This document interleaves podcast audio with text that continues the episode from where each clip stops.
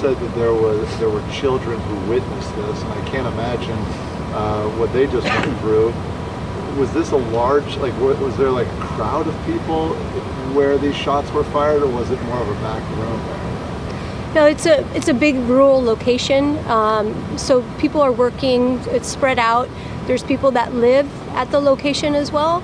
So um, you know, it's it, it was in, in the afternoon when kids were out of school, and for children to witness this is unspeakable.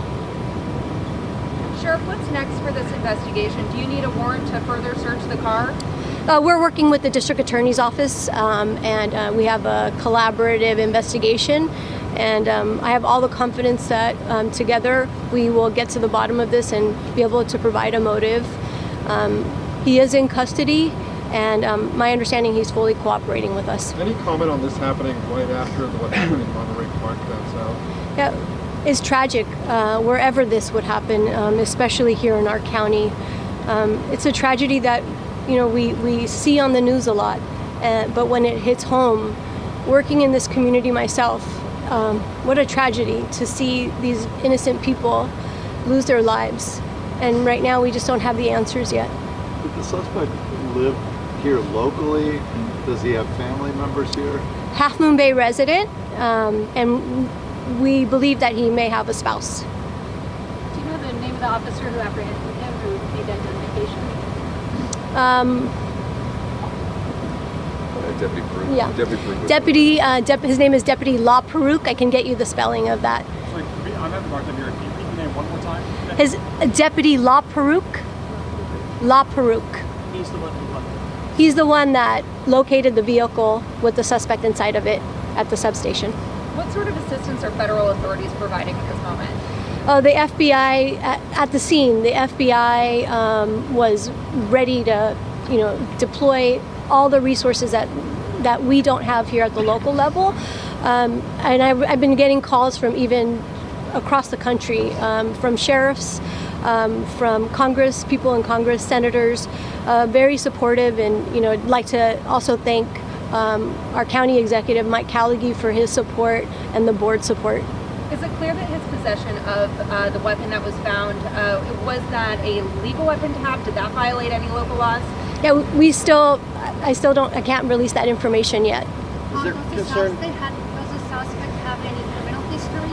Any prior criminal history? Yeah, w- that I can't, it's still, because it's an active investigation, we can't release that yet. Do we know how long that, that he was here for, or even how long he was at those different locations, one to the next, and then just got here? I don't know how long he had been sitting out here. Yeah, we, we don't have that, we're still ga- gaining that information. How, How how far, close were the uh, two locations to each other? Is it, did he have to do the shooting, get in his car, drive to another Yes, location? How, he, he drove to the location, how yeah. Close were they? Uh, they're not very, not very far, maybe a mile away from each Are other. they owned by the same um. That I don't know. Is there any concern that there might be more than these two locations? And can you confirm whether or not these uh, both of the shootings happened outdoors? Um, we are still, it's because it's an active investigation, I, I can't uh, go into that. But as soon as we are able to provide you with more information, um, we will. Um, what I would like to say is that um, I, at the IDS Hall, there is a family reunification center um, for uh, the coastal community um, and um, members of, of the, uh, the uh, nurseries and um, that'll be open. And if anyone has any additional information that may know more about this investigation, they can contact the San Mateo County Sheriff's Office. Can, can you reconfirm the addresses of both locations and the order in which you? Um, I can give you the addresses. Um, just one moment. So you're not sure exactly where he went first? That is still part of the investigation. Yes. Okay, one more question, please. Have you, Sheriff, have you Last one. personally talked with any of the victims' family members? Uh, not yet. Um, we're waiting to ID the victims, and then, um, but we will be in touch with them. Um, Or do you want to say? we all need to heal. Um, as the supervisors have said, um, this community has been through a lot uh, in the last couple of weeks, and now for this to happen, um, you know, together we're stronger, and we will heal together. Um, and I want to thank the community for all their support Um, but again, if anyone um, has any other questions, we'll, we'll, we'll, we'll circle back and as soon as we're able to give you more information. Thank you guys. Thank you guys. That's good. Thank you. Other updates tonight? Good Uh, evening, encourage everyone. to- I'm Laura Coates, and this is CNN Tonight. You've been listening to a press conference from Half Moon Bay, California, where a suspect is now in custody after a shooting that killed at least seven people at multiple locations. At least one person is critically injured. The motive, currently unknown, but police have ID'd the suspect as a 67 year old Half Moon Bay resident who's believed to have acted alone. I want to go right now to CNN's Camila Bernal. Camila, uh, yet another mass shooting, and most people might think, well, are we talking about the shooting in Monterey Bay Park? No, this is a different shooting in California this evening. Seven lives claimed, another person in critical condition. What are we learning right now? So authorities are saying that this all happened at around 2:22 local time here in California and what they say is that this shooter went to the first location. We believe it is a mushroom farm but authorities are calling it a nursery. So this man went to uh, the nursery and shot at least 4 people or killed at least 4 people. It appears he shot a fifth person. That person is believed to be in critical condition. They did not find him immediately. Then he went to another location, and authorities are saying it was just about a mile away. Again, a nursery. That is how they're describing it. And there he shot three more people. And of course, uh, then we were still without a suspect for a period of time. It was around 4:30 p.m. local time when this 67-year-old male apparently went to the sheriff's substation, and it appears that he was going to turn himself in, but it was a sheriff deputy that saw him in his car because they already knew what car he was in.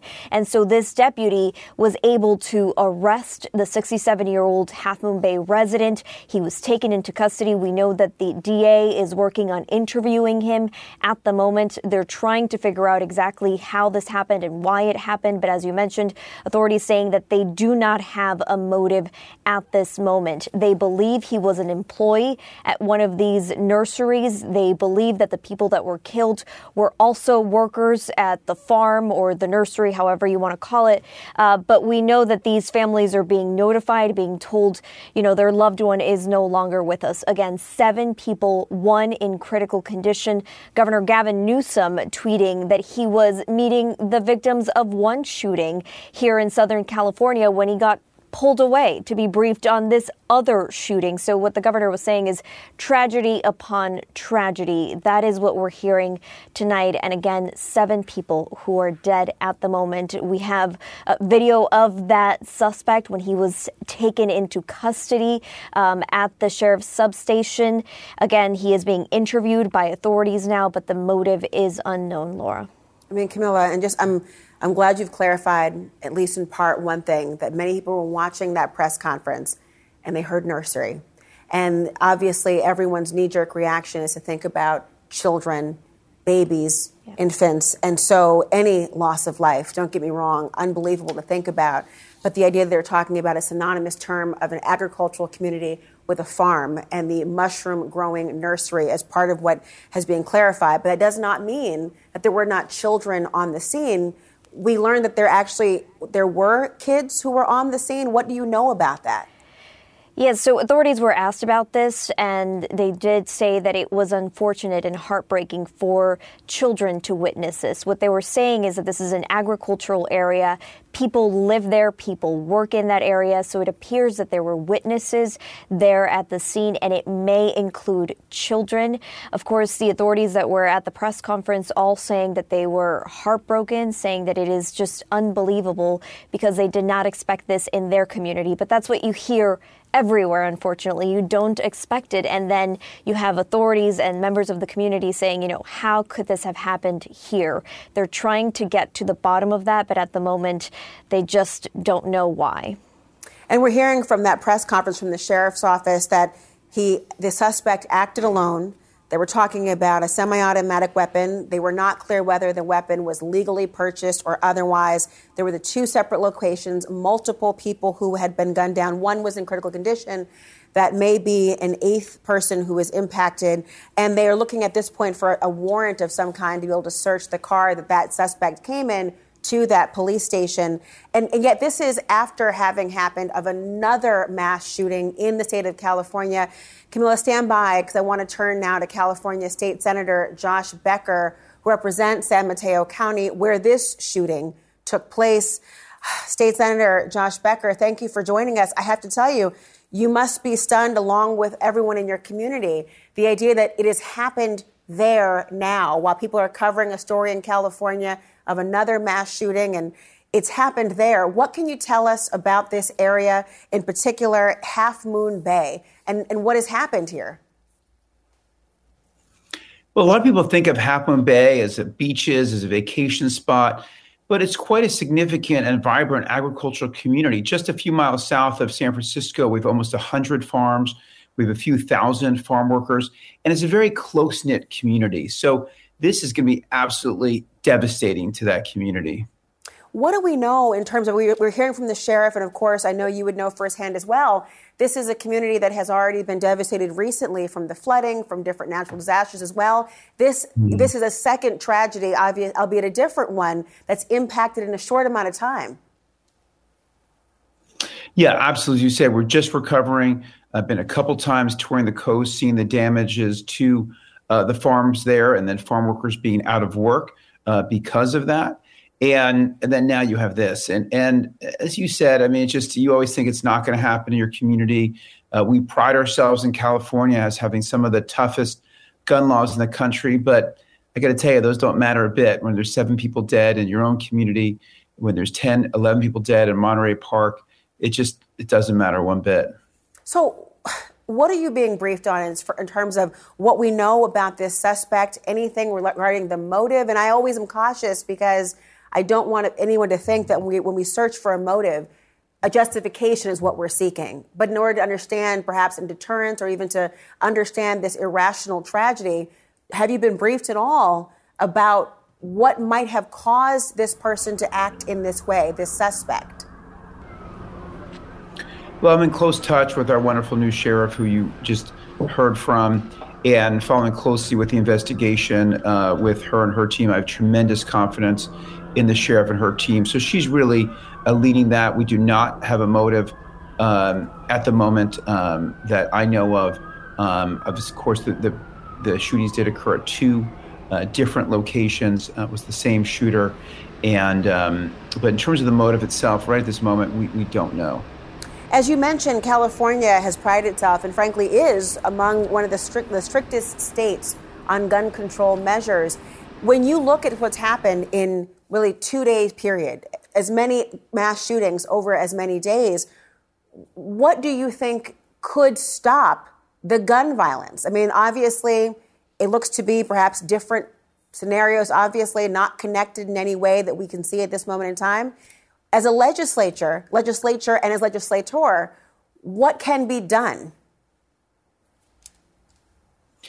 Well, I got to tell you, so we, we literally just had a uh, memorial and vigil in the Capitol because of the killings in Monterey Park. And there's a text flying around with my colleagues, um, especially again after this horrific shooting today, about exactly that question. What more uh, can we do? And we're looking at every aspect from uh, first when people buy a gun and uh, that process and questions you're asked and the background checks uh, to how people store guns and to uh, red flag laws. Of course, we led the nation in red flag laws, which are now spreading across the country, fortunately. But they're enforced unevenly. Education is uneven and we have to really work. This all operationalizes at the local level so we have to keep working with local uh, local police on enforcing those red flag laws. So we're looking at every aspect of those to the guns themselves to micro tracing uh, bullets. Everything that's looking at accountability in the process um, are things that we are looking at, at right now. As you said again we do have some of the toughest gun laws. Our statistics are a lot better than the rest of the country. Um, but again, that just you know to me it doesn't mean anything right now with these deaths today. I mean, these families. It just means are, it means it means we got to do. Yeah, I would say it means we got to do more. That's all I said. I say. I didn't mean to cut you off, but I was thinking about the families, Senator, and, and as you have said, I want to just echo the idea that we can talk about policy and legislation and all the things that should happen on Capitol Hill or individual state capitals. But right now, there are families gathering at these agricultural, farming based nurseries waiting to get word of their loved ones um, as to what's happened and make sense of this tragedy. And according, you mentioned the idea of red flag laws in particular. This is a part of a growing conversation about how law enforcement can coordinate with individual families to get the voluntary surrender of weapons that might be used to harm, but it also requires a bit of imminent danger that's presented to a judge. It requires due process in the end to have that full and final hearing. Final question for you. I do wonder do you know about the coordination that must be taking place? I heard the sheriff mention the FBI um, being in place and elected officials trying to help in the reinforcement of addressing this particular tragedy. Has there been coordination between different entities to give the support to San Mateo County that they need? Yes, there has been coordination. I was and uh, the governor texted me uh, just a, you know an hour or so ago. You know, it's ironic here. I just retweeted his tweet about how the uh, the the U.S. is about I think 28 times um, more likely to have gun violence, 28 times more deaths per capita than our peer countries. I just retweeted that after the last tragedy, and then we had mm. uh, this tragedy. But he's reached out, offered his services. The FBI, as you mentioned, uh, are involved. So um, right now, we've got a full uh, complement of folks um, working on this case. And then the next part is really just to help the residents get through the trauma of all this. State Senator Josh Becker, thank you so much. Thank you. I mean, truly, the nation's can't catch its breath, shooting after shooting, while family members of loved ones who work at those nurseries and those of the Monterey um, Park area as well are trying to and holding their breath to figure out what's happened to their own loved ones. Two mass shootings now in California in as many days.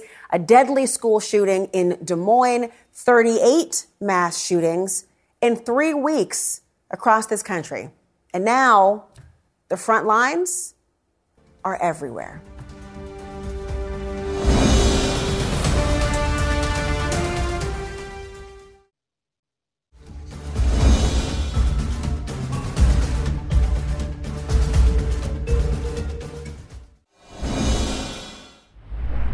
So, when we started planning our show today, we knew we'd be reporting on the horrific massacre in one city, in Monterey Park, California.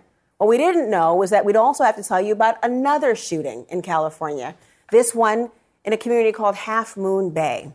We also didn't know that we'd have to tell you about the shooting in Iowa this afternoon at an educational program for at risk youth in Des Moines that left two students dead and the program's founder seriously injured.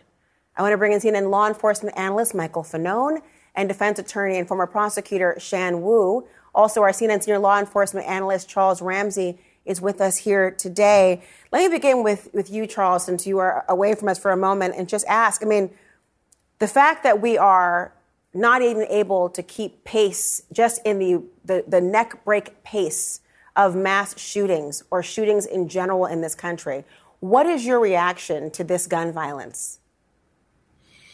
Well, you know, my fear is that people are getting desensitized to this. I mean, you know, it's just one right after the other. I mean, we're talking about this because these are mass shootings, so it tends to get the attention of media and so forth. But this kind of carnage takes place on streets of our city across the country every single day. And, you know, it, a lot of times it's not even reported on. Uh, it's certainly not nationally, just just locally. So, uh, gun violence is something that we've become too accustomed to and too accepting of, and it's just got to stop. But it is not going to stop, unfortunately. Uh, we just don't know when and where the next one's going to happen, but it will happen. Michael Fanone and um, Shan, we're with me here in studio. Let me ask you: When you hear that from um, member of law enforcement, a member of law enforcement, a commissioner, and a police chief, what goes through your mind about the ability to prevent this? Obviously, law enforcement's role has to, on the one hand, be reactive to crimes, but on the other hand, trying to be proactive as a deterrence measure. Is there a way to stop this? I don't think there's any one uh, law or any set of laws really that um, you know is going to put a stop to this problem completely. And that's not to uh, relieve legislators of their responsibilities to um, you know try to find a way. Uh, that being said, I, I think it's uh, it's two part. I think that you have to uh, be aggressive in pursuing uh, criminal charges against individuals like this using the laws that we have on the books now, uh, while we're also seeking out new new laws um, and prosecuting individuals that uh, participate in crimes involving firearms. Yeah, you're nodding along, Shannon. The idea of thinking about obviously the prosecutorial function here, right.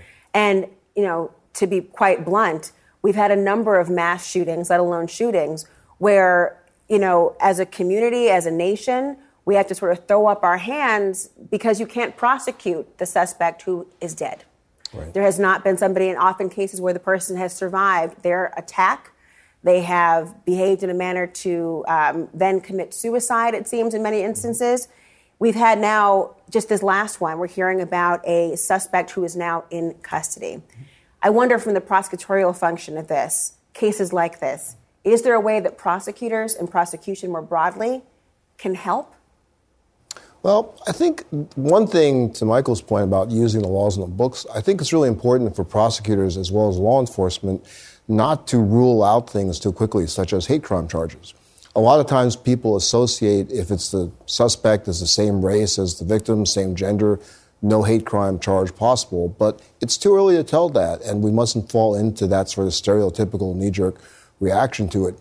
As a prosecutor, in a case like this, where there is a suspect, they're alive, they're going to be prosecuted, you're thinking about charges uh, hate crimes charges, gun charges, also other people who might have been endangered, not just the victims who were killed, but people who were wounded, or even in this case, if there are children around, perhaps endangering the children as well. So you're looking at it from the point of view of those immediate charges. In terms of the big picture, prevention, I think one thing we can do as a country is to be less reactive. I mean, you have to be reactive here, mm. but in terms of how can you prevent things in the future, using all the laws that are on the books, thinking of new ones, but also, particularly in the new ones, passing some basic common sense gun laws would be one thing you could be doing right now. And that's something that has to be done. That's not going to solve everything. It's not going to prevent every gun shooting, but it's something that can be done.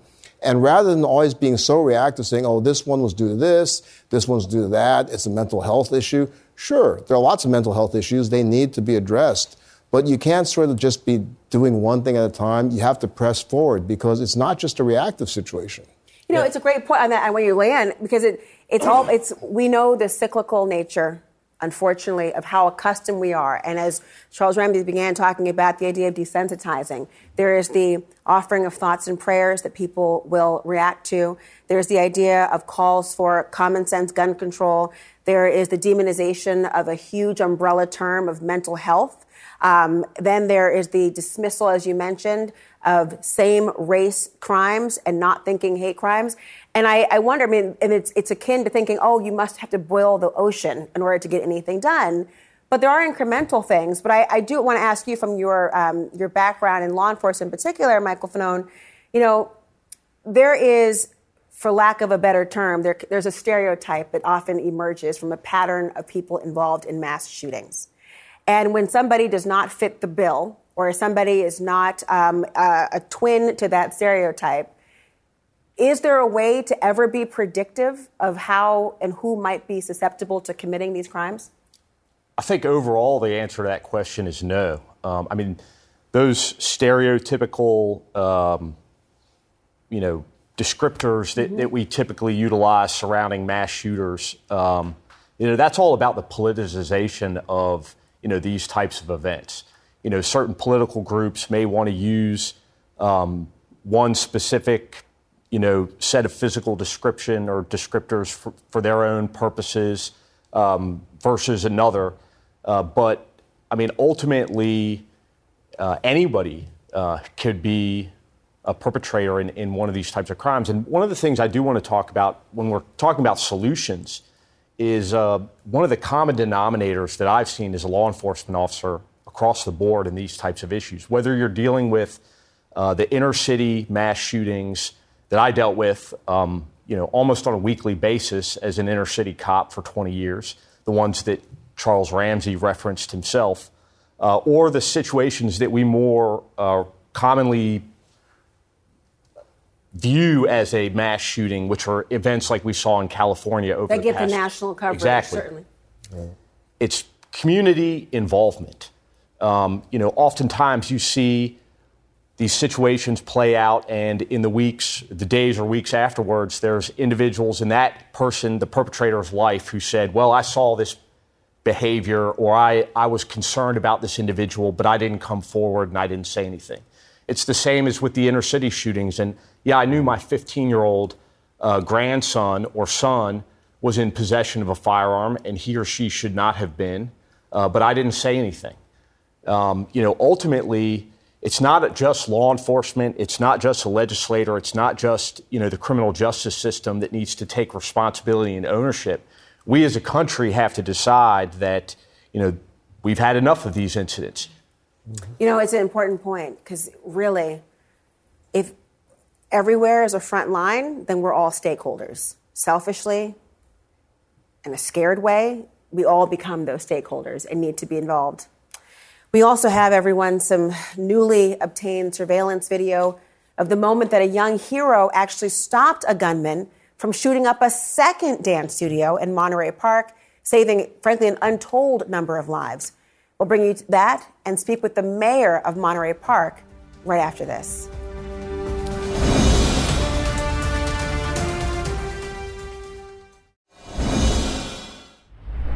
We have new details tonight on the horrific massacre in Monterey Park, California. Officials revealing the suspect fired 42 rounds in the Saturday night shooting that left 11 people dead. The 72 year old suspect had an arrest in 1990 for unlawful possession of a firearm, and police say they found hundreds of rounds of ammunition as well as homemade firearm suppressors in his home. While authorities are still trying to and unable at this point to point to a direct motive for the killings, the DA tells CNN tonight the attack appears to have been targeted. He has been part of that community. He met his ex wife there. So there is certainly a, a, the appearance that this was very targeted. And we're getting footage of the moments when the gunman was disarmed in a second location you're seeing to your screen. The heroic effort led by a 26 year old Brandon Tsay, saving more lives from being lost. Joining me now, the mayor of Monterey Park, California, Mayor Henry Lo. Thank you for joining us here this evening, Mayor. You know, the nation is watching California with extraordinary interest and sadness at the tragedies that are unfolding. And I do mean tragedies and the loss of life in Monterey Park. Tell me, how is your community grappling with this now? Thank you so much, Laura. And first, let me also say my heart goes out to the community of Half Moon Bay um, because I know exactly what they're going through. Um, as I was watching the press conference, it was an uncomfortable and eerie deja vu. And I can imagine that in their community, like in Monterey Park, the feelings are of disbelief. Uh, why is this happening in our community? And shock and just sadness over a tragedy of loss of life and um, more violence. Uh, in a community like ours, which is very safe, Monterey Park is a safe community. It's a community uh, where families uh, move to raise their children because we have good schools, great restaurants, and businesses. And this weekend, especially because uh, it was our Lunar New Year festival, it was the beginning of the Lunar New Year weekend celebration. And so uh, people are just in disbelief and, sh- and shock and just probably feeling very numb. And, and, and I think that's what, all of us are feeling right now. Um, and again, my heart just goes out to Half Moon Bay. I, I know what is in store for them, uh, you know, in the preceding next few days. Yeah, I mean, it's just, it is surreal to think about. I'm sorry from your perspective in the community and just looking at the timeline of how all this transpired in Monterey Park. I mean, we're talking about a number of hours. It was an overnight um, from 1030 at night to the next morning of the fear of whether this person was going to attack again in some way. I'm sure you've got him not being apprehended, not even apprehended, but um, not located until Sunday morning. It's a huge stretch of time, a 12 hour window there. As you're approaching this now, the idea that this suspect has is dead. Is there a sense of what this community would need to even feel safe? Absolutely. And I think this we will have to embark on that long road of recovery that is ahead of us. Uh, you know, tomorrow uh, we will be holding a community vigil at 5:30 in front of City Hall. Um, we've uh, opened uh, since yesterday a crisis uh, trauma center uh, to help not just the victims and their families, but anyone in our community who just feels a sense of loss and, and mm. tragedy uh, to just cope with all of this. Um, yeah. And we've also established a memorial in front of City Hall. There's also a memorial in front of the um, dance hall. I paid a visit to it uh, today, um, you know, daytime, and you know, I, I, I, was I was moved. I was moved to tears when I, was looking at the flowers because mm. um, I know that they're slowly um, releasing the names of the victims, at least two of the victims, and they were seniors. And uh, you know, I was just thinking to myself, uh, again, you know, part of the tradition, the tradition of Lunar New Year is that you come home to your family uh, to have that first meal, and on the day of the, the shooting, um, which is Lunar New Year, I had to tell my mom, I said, I'm sorry, mom, you probably know what's happening, um, but I won't be able to come home. I don't know when I'll come home uh, because we were just monitoring because we were concerned about the safety of our community while oh. this person was at large. Mayor Lo, I mean, just thinking about, and those who are not ever going to return is just yes. a tragedy. Thank you so much for sharing what's happening, and we will continue to cover what's happening in Monterey Park and in California more broadly, and sadly, Mayor, across this nation. Thank you. Thank you. The attorney for the family of Tyre Nichols alleges he was beaten like a human pinata. That's their words after a traffic stop in Memphis. Now, five officers have been fired before the video has even been made public. We have details next.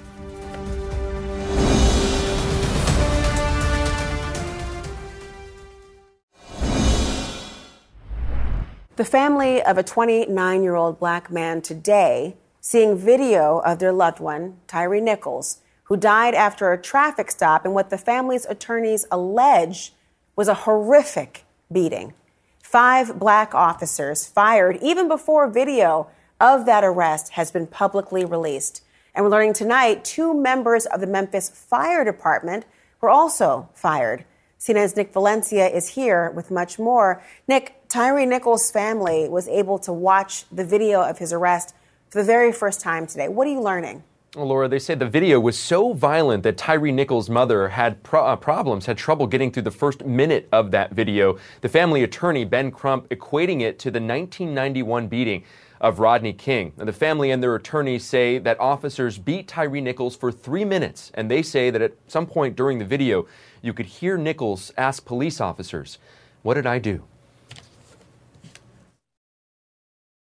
Unadulterated, unabashed, nonstop beating of this young boy for three minutes. I just think about when he he said, "I'm just trying to go home." Yeah. At what point does the humanity come in and say, "This doesn't seem to be a bad person"? I mean, I just want to go home. Just want to go home. I just want to come home. The last words on the video, he's only about 80 to 100 yards from his house, and he calls for his mom. Three times, mom. He's called for his mom, and so, where's the humanity? A mother's pain is just uh, very difficult to watch. The Nichols family said that they were careful to not give too many details about what they saw in the video because there is still an active investigation, not just with the TBI, Tennessee Bureau Investigation, U.S. Attorney's Office, but also the Department of Justice Civil Rights Division.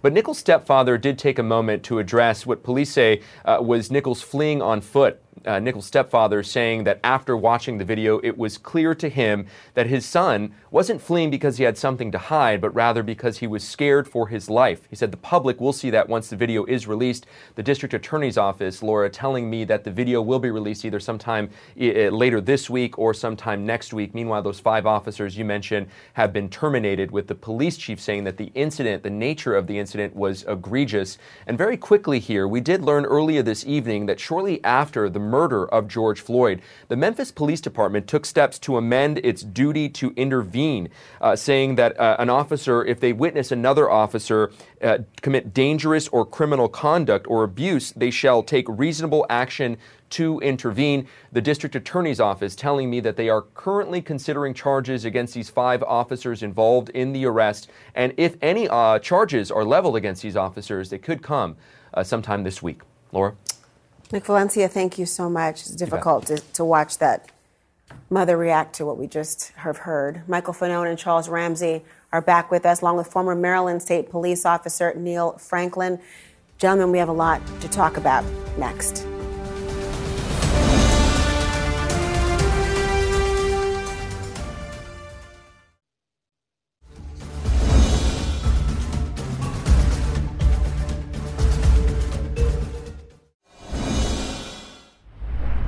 Five black police officers fired. Two members of the Memphis Fire Department also fired in the wake of the death of Tyre Nichols after a traffic stop. I want to bring in CNN law enforcement analyst Michael Fanone, also here, former Maryland State Police Officer Neil Franklin, and CNN senior law enforcement analyst Charles Ramsey. What we heard from them today, I'll begin with you, Neil, on this. We heard from Tyre's mother. We heard from Ben Crump. We heard from the attorney in this particular case. And I want you to listen for a moment to what the stepfather had to say about Tyre and how he thinks he felt. My son, I know everybody say they, mother say they had a good son, everybody's son is good. But my son, he actually was a good boy. Our son ran because he was scared for his life.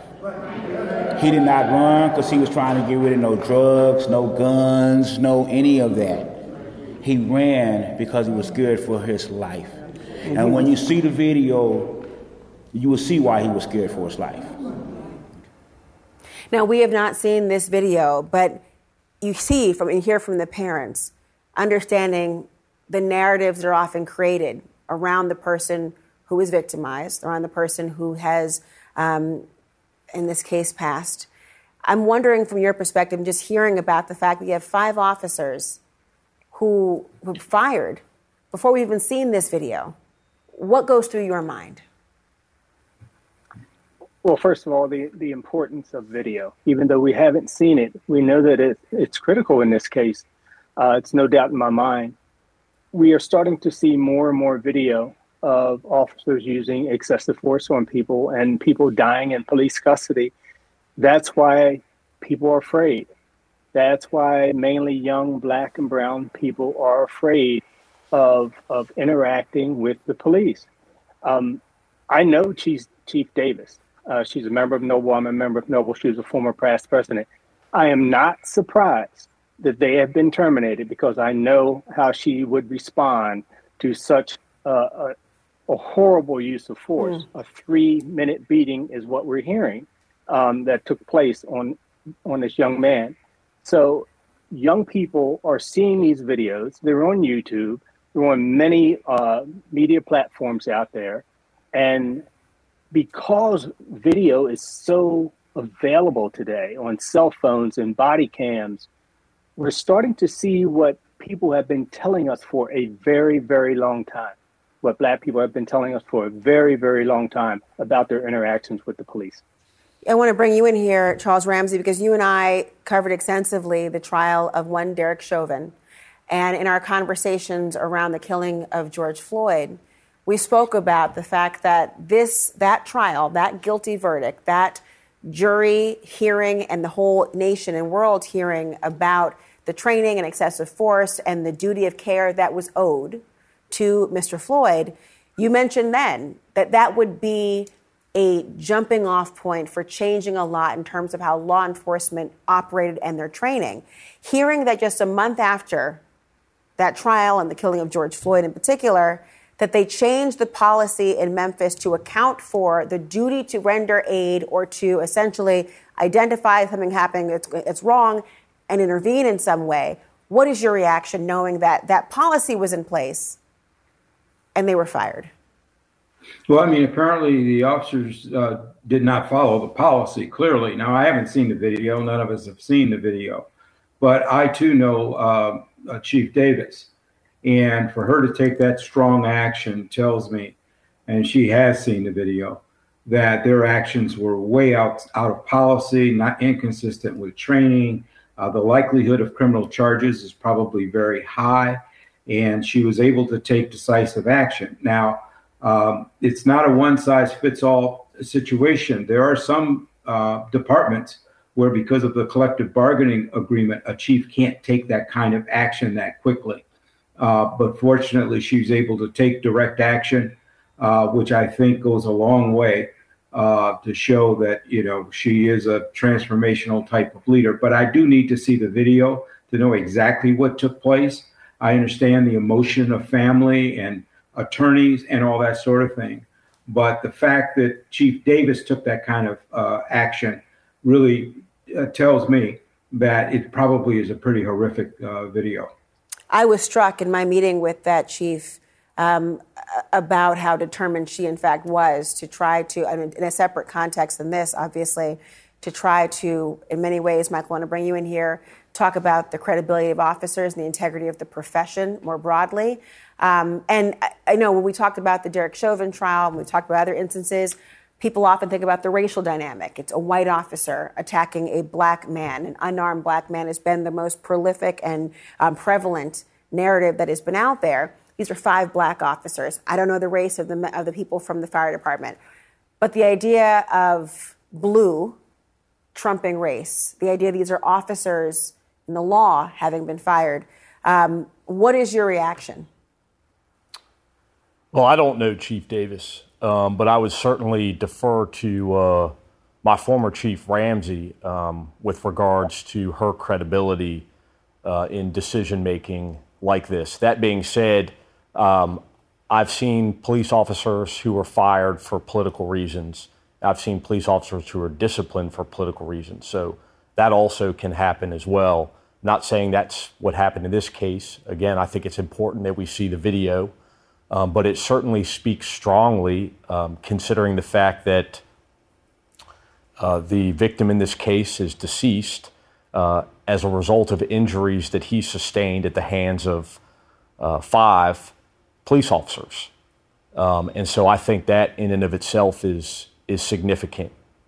You know, I understand the, the need to reserve judgment and see the video, but three minutes, as described, three minutes of beating someone, they call fights in a fraction of that time. I'll be right back.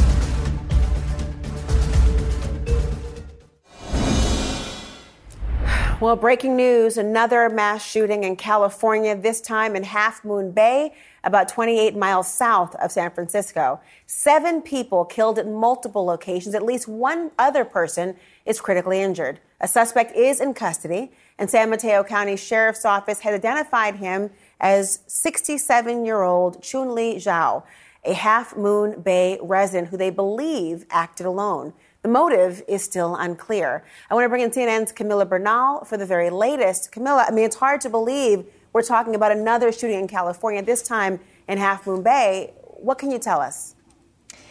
So we know that it is one shooter who went to multiple locations. This happened at around 2:22 local time this afternoon and we were told that the suspect went to the first location and shot five people, four of them killed at that location, one of them critically injured. Then he went to another location about a mile apart and he killed another three people. Now, we have been told that this was a mushroom farm. Authorities are calling it a nursery.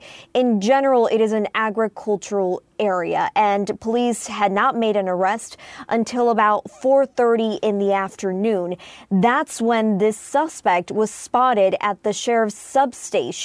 Now, we know that it was a plainclothes officer who saw this suspect, who saw the car that they were looking for. And I was speaking to my colleague Josh Campbell who pointed out this was not the massive SWAT team operation that we saw in Southern California. This was an officer who you see there wearing a tie and taking this man down and arresting him. Josh Campbell also pointing out that they did not seek cover. They were not hiding behind cars. Instead, they thought that this was an arrest that was safe enough to make at the moment. We know that he was taken into custody. They recovered a semi automatic handgun after this arrest. We know he is cooperating with authorities. The DA's team is interviewing that suspect at the moment, uh, but we know he acted alone. Authorities saying there is no threat to the community, yet they have not given us a motive. They are working on it, but so far they say they do not know why this happened, Laura. Do you know anything about him in particular? We don't have the motive yet. We have his age, there's the picture. Anything we know about him in particular? So we know he is a Half Moon Bay resident, and authorities believe that he was an employee at one of these nurseries. We also know, according to authorities, that they believe that the people he killed were also employees in this area. Again, 67 year old resident of Half Moon Bay. He is in custody. Authorities are speaking to him at the moment, so hopefully we get more clarity on why he did this. Camila, thank you so much. I want to bring in now Assemblymember Marc Berman of California's 23rd District. Assemblyman, I mean, such a tragedy. And it's unbelievable to think about the pacing of such tragedies. But how is your community grappling with this tonight? Laura, thank you for having me. There's there's shock. There's shock and disbelief uh, that this happened in in Half Moon Bay in such an idyllic uh, part of San Mateo County of Northern California. And I'll tell you, uh, at 222 or just before 222, I was on the steps of the California State Capitol with my colleagues for a vigil for the Monterey Park victims. And then I made my way over to my office and, and I see on social media that there was there was a mass shooting in my district. And, and so it is happening far too often and communities are, are scared. Um, and we're going to do everything that we can to support them, uh, you know, to, tonight and, and in the days, weeks, and, and months ahead no one ever thinks it's going to happen in their hometown. But with the rise and the prevalence of gun violence in this country, has your community developed in, or the law enforcement collectively, had there been training or a plan of some case and kind in case this were to happen? Have you had to adjust to that cold reality? Yes, uh, and and we're very fortunate. San Mateo County is one of the best run counties in the state, uh, and and they have, as as we saw in the video, uh, you know, a remarkably professional sheriff's department that covers Half Moon Bay and covers the coast side uh, of San Mateo County, um, and and they were able to apprehend the suspect quickly and without any more death uh, to anyone else. Um, but for for you know, it, it, it's I had a couple of uh, school classes up in the Capitol last year and when I asked them, what's the one thing that you'd like to change in your community, there were two different groups. In the first group, these were fourth grade students, 10 year olds. In the first group, the first thing they said was no more shootings in schools. Mm. The second group, the third thing they said was no more shootings in schools. That I wasn't th- dreaming of that nightmare when I was a 10 year old. Uh, and, and so it unfortunately has uh, really permeated every every aspect of society, and, and we need to do more uh, to protect our communities. I mean, you talk about children. I, I have a 10 year old and an 8 year old, and to know that part of their school day, at some part during the year, has to entail having what we used to have as a fire drill. They have to have active shooter training or a kind of response. It really is unnerving to say the very least. But there are also, I understand, children at the scene. This was not at a school. What do you know about the presence of children at this shooting scene? Yeah, there's it, it was farm worker housing. Uh, and, and, there are a lot of we have a lot of farming and agriculture on the coast, uh, and and farm worker housing where the whole family lives, and one or two people of the family maybe work uh, on the farm, but but everyone else, including children, live there, and so it's tragic. It's tragic to think, uh, you know, that that, and we're still learning details uh, about the victims, but that we can only assume that mothers and fathers and sons and daughters were were killed far too soon, um, and and the the fact that their own families were nearby uh, just makes it that much worse. So it's it's really a senseless gun violence that we have uh, in in uh, the United States that's so different from anywhere else in the in the country. Do you happen to know why they believe this was targeted? I know we don't have the motive or this precise motive, but any any indication as to why they believe it was targeted? I, I don't know yet, to be honest. I'm sure that information will come out soon, but um, but I don't know.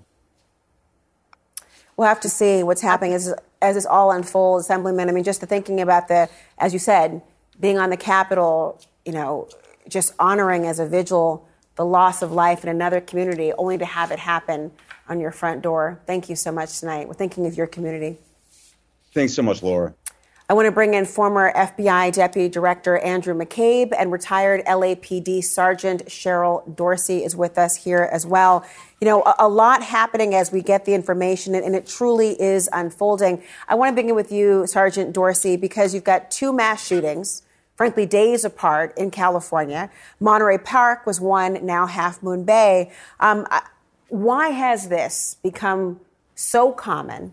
And do you think, as my um, our colleague earlier spoke about, Charles Ramsey, that there is a fear that people may become desensitized to what's been happening?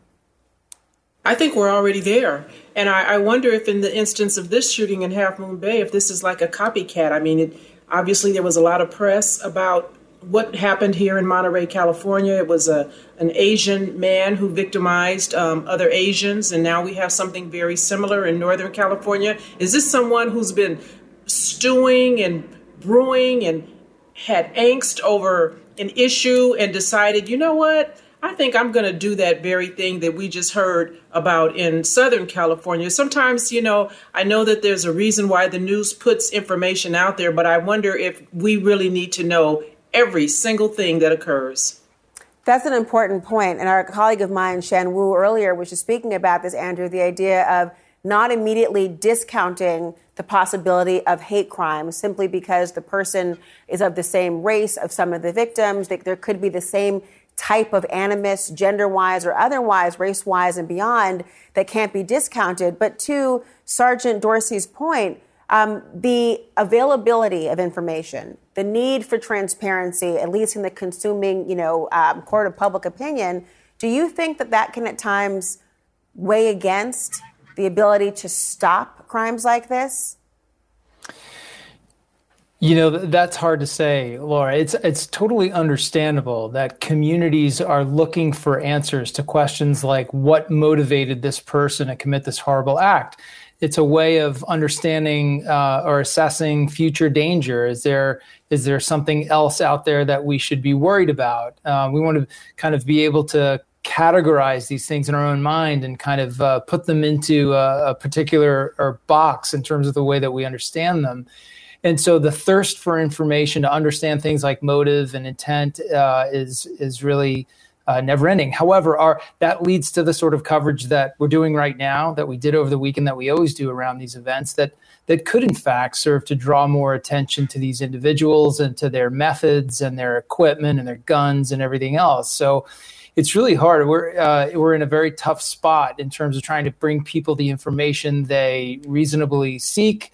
Uh, but also trying to assess whether or not that's ultimately harmful. It's um, I, I think it's the answer to that question is way beyond me.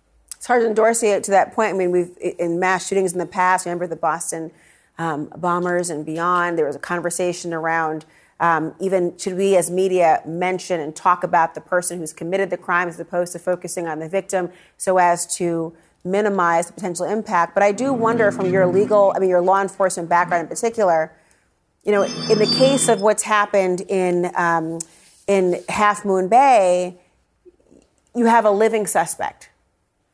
What does the investigation look like from here in terms of what you're looking for to try to understand or uh, identify that motive? what are the things you're looking most for? How does that investigation expand with an eye towards prosecution, of course? One would hope that he would be cooperative. I mean, it, you reported that he was taken into custody at a police station, and so it sounds like maybe he went there to turn himself in, and so uh, he can uh, provide a lot of information as to the why. Uh, that's what everybody wants to know, and and with that information, perhaps we can avoid uh, future instances. What I want to encourage everyone to do going forward is be your own best uh, advocate and protector, if you will, because the the horse is out of the barn the guns are out there people are acting on impulses. And so you know it, it's a matter of really if you see something if you know something if you feel something about a person uh, you need to say something uh, in an effort to maybe avert uh, these kinds of instances happening over and over and over. We have limited time, Andrew, but I wonder from your perspective, for a case like Monterey Park, where you're trying to unpack and a suspect is dead, how do you try to get the answers? What are your investigative tactics from this point? It's basics, Laura. You got to talk to friends, neighbors, family members, coworkers, anybody who knew him to try to pull together a picture of the sorts of things that he said to other people, maybe complaints that he had, stories that he told. And then you want his own writings, whether it's on social media or on emails or texts to friends. You've got to do the forensics on all those electronics devices that we know that we see they seized from his residence uh, yesterday. So there's a lot of work uh, for investigators to do here, and hopefully that'll enable them to stitch together an understanding of uh, what made this guy tick.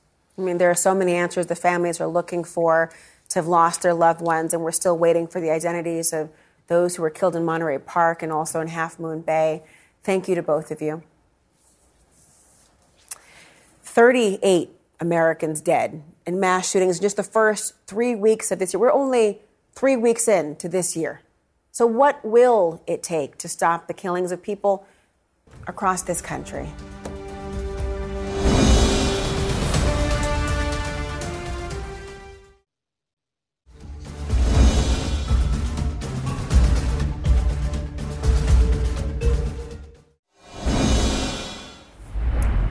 The mass shootings just don't stop. Police confirming seven people were killed just tonight in the second mass shooting in California in just a matter of days. And this is a state that actually has an assault style weapons ban. So, why does this keep happening?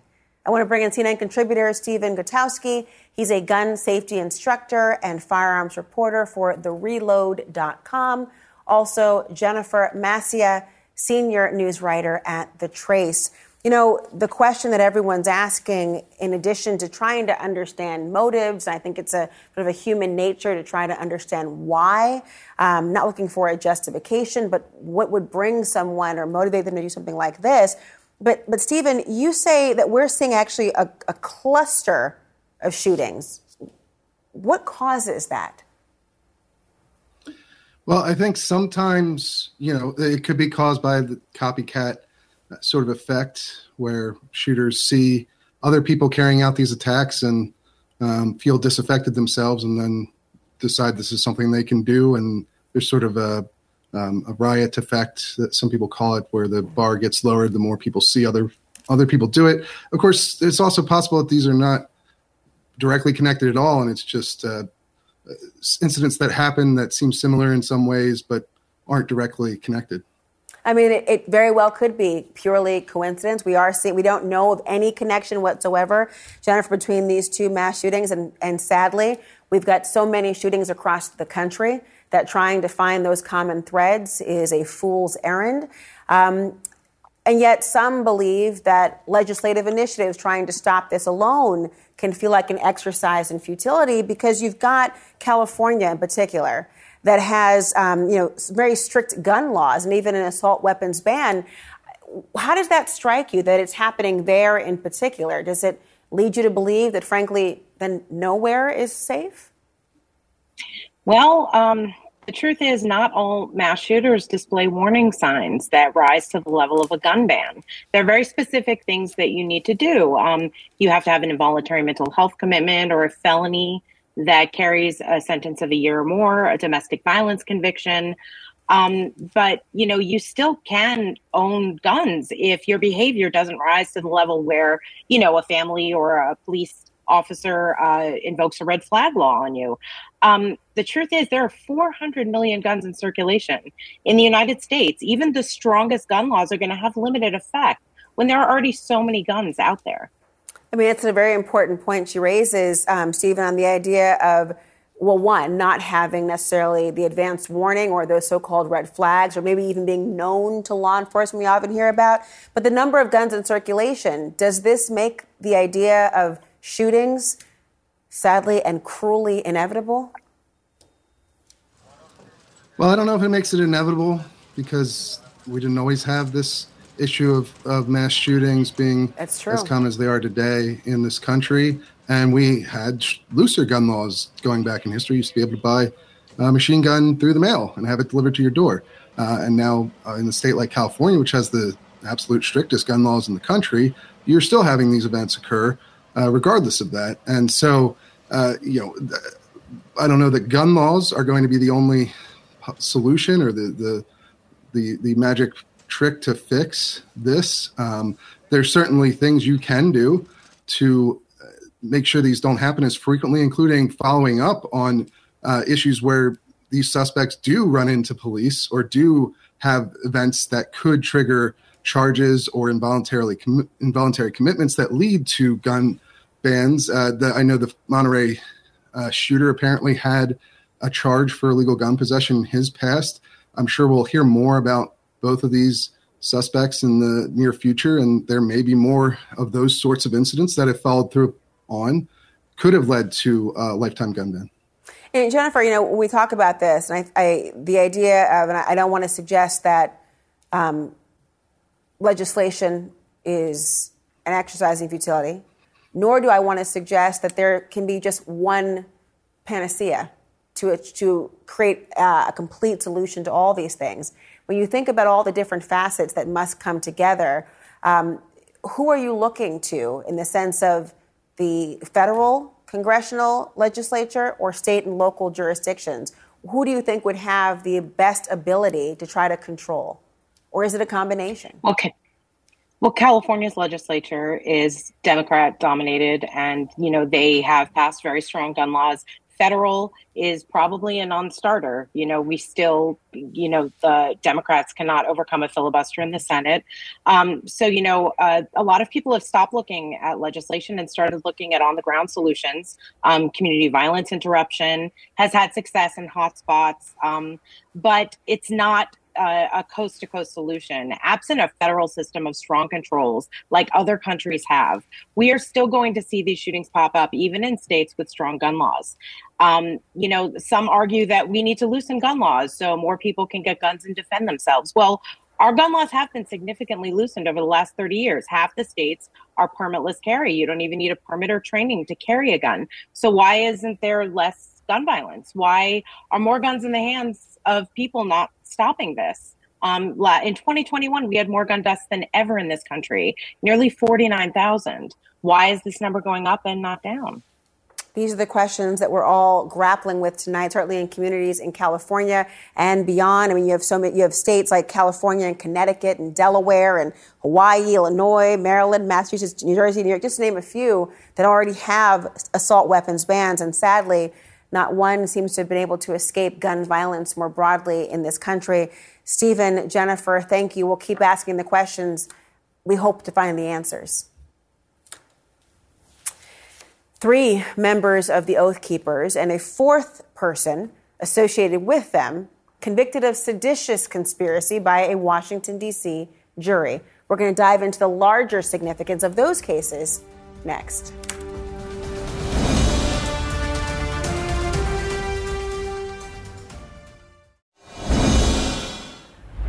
Well, we have a verdict today in the latest Oath Keepers trial. Four men convicted of seditious conspiracy in a federal court in Washington, D.C., for plotting to stop the certification of Joe Biden's electoral college victory on January 6th. Now, one of the men, David Moerschel, was a part of a formation the prosecutor said was, quote, a battering ram for pushing through the crowd and into the Capitol. The verdict comes amid an ongoing trial of five Proud Boys on separate seditious conspiracy charges. If any of that sounds familiar, that's because, well, Back in November, the Oath Keepers founder, Stewart Rhodes and Kelly Meggs, were also found guilty of the rare seditious conspiracy charge. Back with you now to discuss is Michael Fanone, Shan Wu, and Andrew McCabe. We begin with you here, Shan, because the, the DOJ's first successes with the Rhodes conviction, many were wondering if there would ever be a charge that would be successful for something like that, a very rare instance. Did that give some level of affirmation to continue with the new case, which I note was separated because of space considerations of trying them all together? I think it did. I mean, a lot of times prosecutors, actually, we've both been prosecutors, they're very concerned about the beyond a reasonable doubt standard, but sometimes it's a little bit of code for being a little bit timid. And this is not a charge which has been used very much, uh, thankfully, because it doesn't happen that much in the country. And honestly, I think some of the concern was saying that this is a really rare charge, making it really difficult. Just because it's rare, it doesn't necessarily mean it's difficult. I mean, I tried cases in D.C. for over a decade. I have a lot of confidence that D.C. juries can see their way clear in this kind of case, and I think that's been proven. It's true, thinking about the way in which, Andrew, I want to bring you in here. Um, this was a D.C. jury, and this was after already having the first Oath Keepers trial, but there was a distinction between that set and this one. The first set of defendants in the Oath Keepers trial. Um, you had, a, you had a bit of a, a, patchwork of a mixed bag of convictions, but they were considered more of the organizers, the, the ringleaders, so to speak.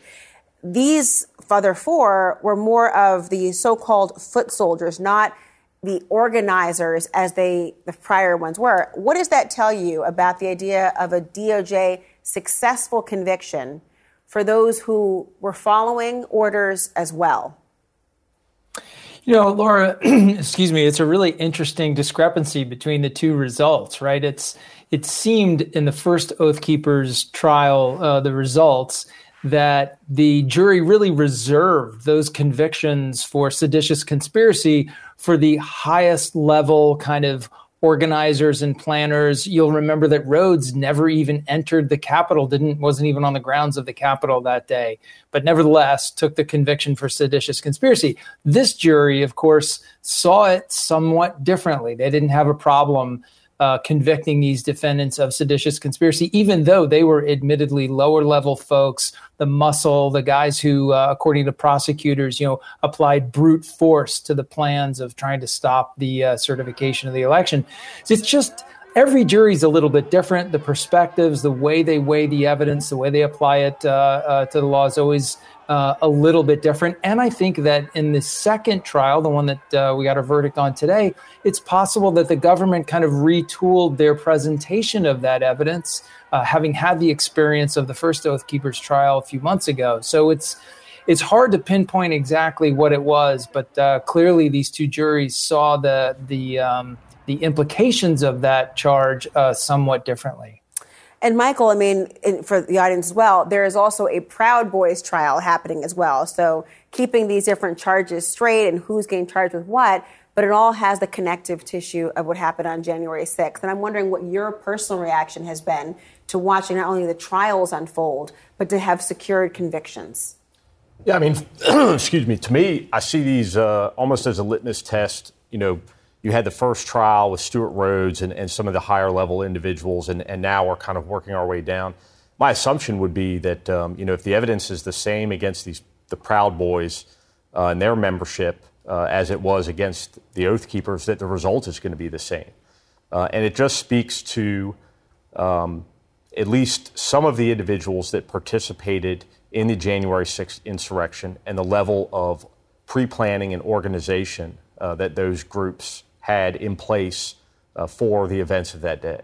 It is interesting, and I, I'm looking at this, and you know, originally thinking about the initial defense was, well, Trump made me do X, Y, and Z, or the thought was, hey, are they going to only be able to pinpoint it if it was, you know, sort of the, the biggest fish in the pond? And now you see the distancing of either Stewart Rhodes being on site, the idea of those who are so-called foot mm-hmm. soldiers, and the jury's being convinced nonetheless. There's still a lot more to unpack, and obviously, you know, although you do have some similarities, they still have a lot to prove for all the cases that might follow as well. Thank you to all of you. I appreciate it.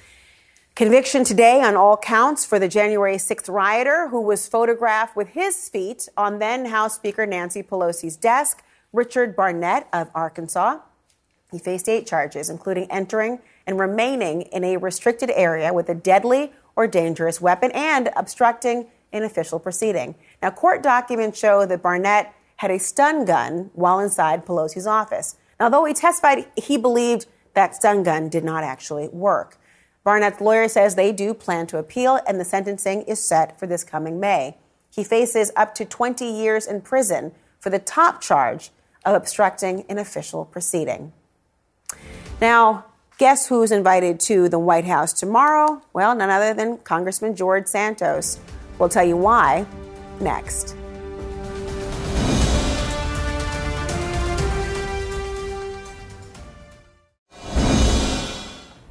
Well, the George Santos lies, well, they keep coming. And still, he is a congressman. And as such, he was invited to the White House tomorrow for a reception for new members. He actually has two committee assignments and even a security clearance. Former Republican Congressman Adam Kinzinger tells CNN that members of Congress don't need a background check to get the security clearance. He says, quote, your election is constitutionally your clearance. You just sign a sheet that you understand once.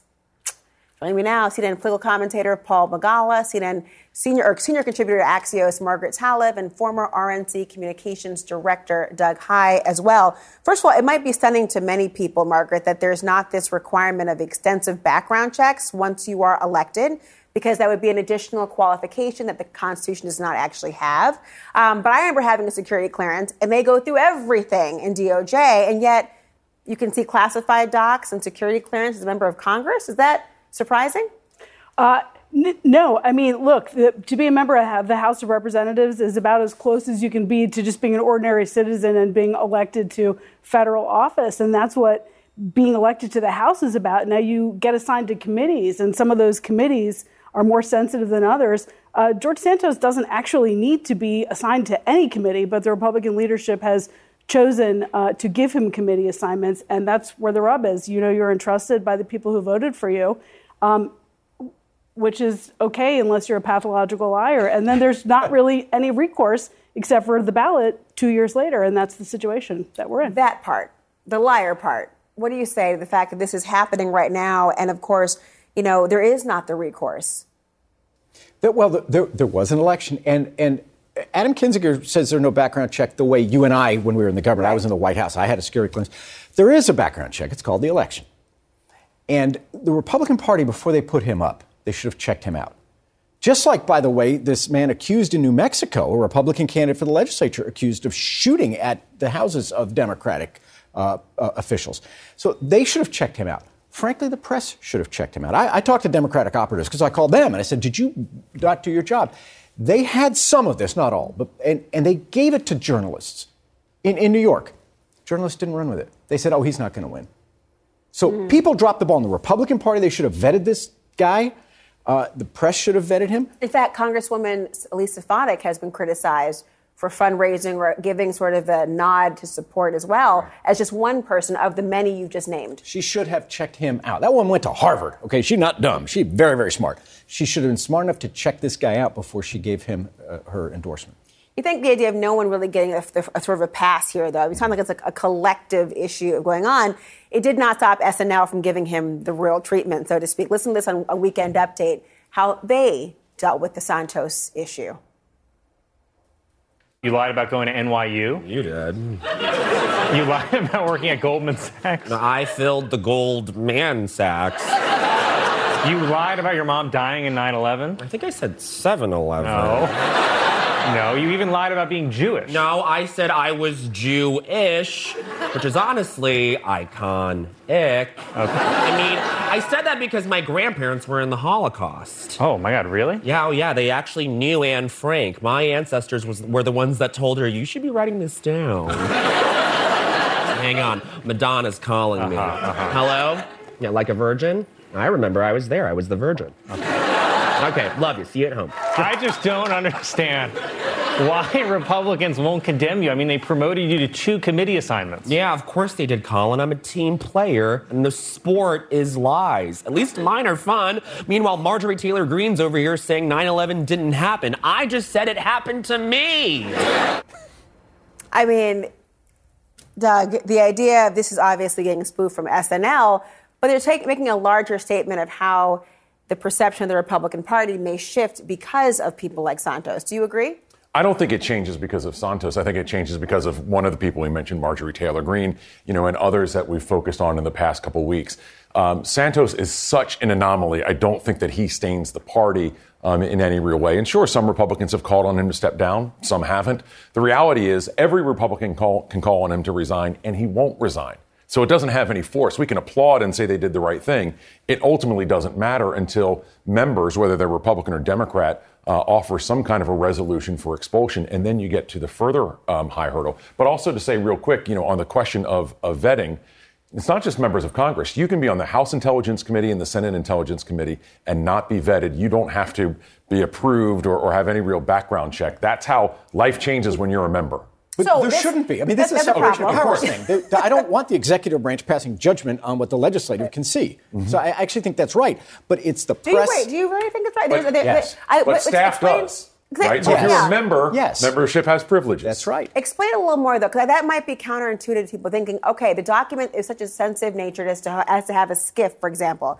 And I would think that most people would probably assume that there had to be something to allow the person to have a kind of background check to know that you are who you say you are or that you're able to have it. But that so a lot of people that's surprising that that wouldn't be the case. They're constitutional officers.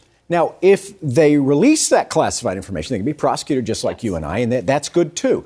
But I, I don't think you want a country where the executive dominates. I mean, our founders wanted the, the, but it relies the balance on there. some presumption that you're an honest broker. I mean, Yes. it, it relies on that basic contract with the voter that you're voting for the person you thought you were voting for, and that you're trustworthy on some essential level. You may be political, you may make decisions that are more political than policy based. That's all within the realm of normal politics. But if you make up everything about yourself, how can you be trusted with anything? And so I think that puts this, you're right, he's an anomaly, but it puts his case in a different category. It makes all these choices about committee assignments or what could the next two years be like. Um, it puts different stakes on all of But that. Could there be some oversight? I mean, just I want you to finish the point, but the idea, obviously, executive branch is the you know org chart. You've got the DOJ, you've got the FBI, et cetera.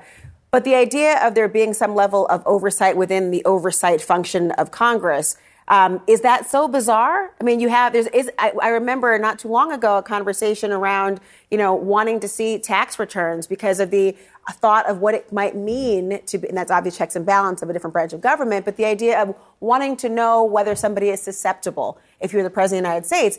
Couldn't Congress or ought Congress not to look at these issues internally? Uh, sure, and they do. We have the House Ethics Committee, and we also have the Office of Congressional Ethics. But these things take a lot of time. You know, it, it will not be a quick process um, for Santos, and so any Republican, any Democrat can offer a a motion to um, expel them from Congress. The reality is, it takes two thirds of Congress to do that. And the last two times it happened, uh, the members of Congress had to be convicted of bribery before that vote happened, not accused. Not on the cusp of happening in this But I, case. I do think he damages the Republican brand, Doug. This is where we disagree. Uh, everybody in America, I mean, pe- people get this story and they're following this story. Everybody knows who he is, the preposterous things he said, and that he's a Republican. And that's going to damage their brand unless they get rid of him. I think we have more problem actors to worry about than, than the guy who's now on Saturday Night Live. But yeah, Well, the RNC has a big meeting this week, right, to select their next chairman. Will this, will the person's position impact uh, what they do? not at all. Not at all.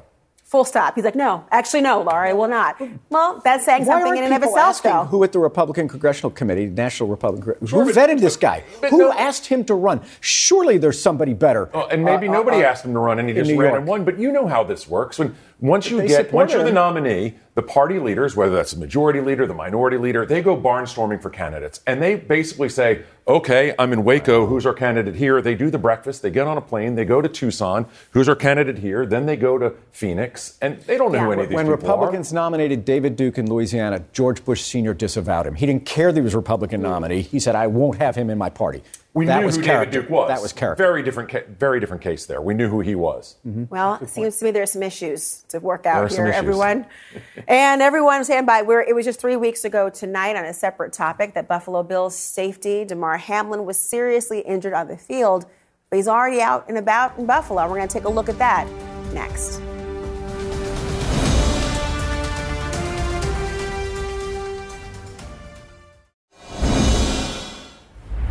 Well, it looks like Buffalo Bills safety Damar Hamlin is getting stronger every single day. He's posted photos of himself on Twitter and also on Instagram, visiting a mural in his honor that's on display in Buffalo. Hamlin writing on Instagram, quote, creation from the heart is what makes art. The love been getting me through the toughest hours. Can't wait to show how thankful I am. Well, he's come a long way. It was just three weeks ago tonight that his heart stopped in the game against the Cincinnati Bengals. Everyone, thank you for watching. Our coverage continues. Quality sleep is essential, and that's why the Sleep Number Smart Bed is designed for your ever evolving sleep needs. So you can choose what's right for you whenever you like. Need a bed that's firmer or softer on either side? Helps you sleep at a comfortable temperature, quiets their snores. Sleep Number does that. Sleep better together. JD Power ranks Sleep Number number 1 in customer satisfaction with mattresses purchased in-store. And now, save 50% on Sleep Number limited edition smart beds for a limited time. For JD Power 2023 award information, visit jdpower.com/awards. Only at Sleep Number stores or sleepnumber.com. Now streaming exclusively on Max, a new CNN flash doc about the album that has Nashville talking. Call Me Country. Beyonce and Nashville's Renaissance. Watch it at max.com slash call me country. Max subscription required.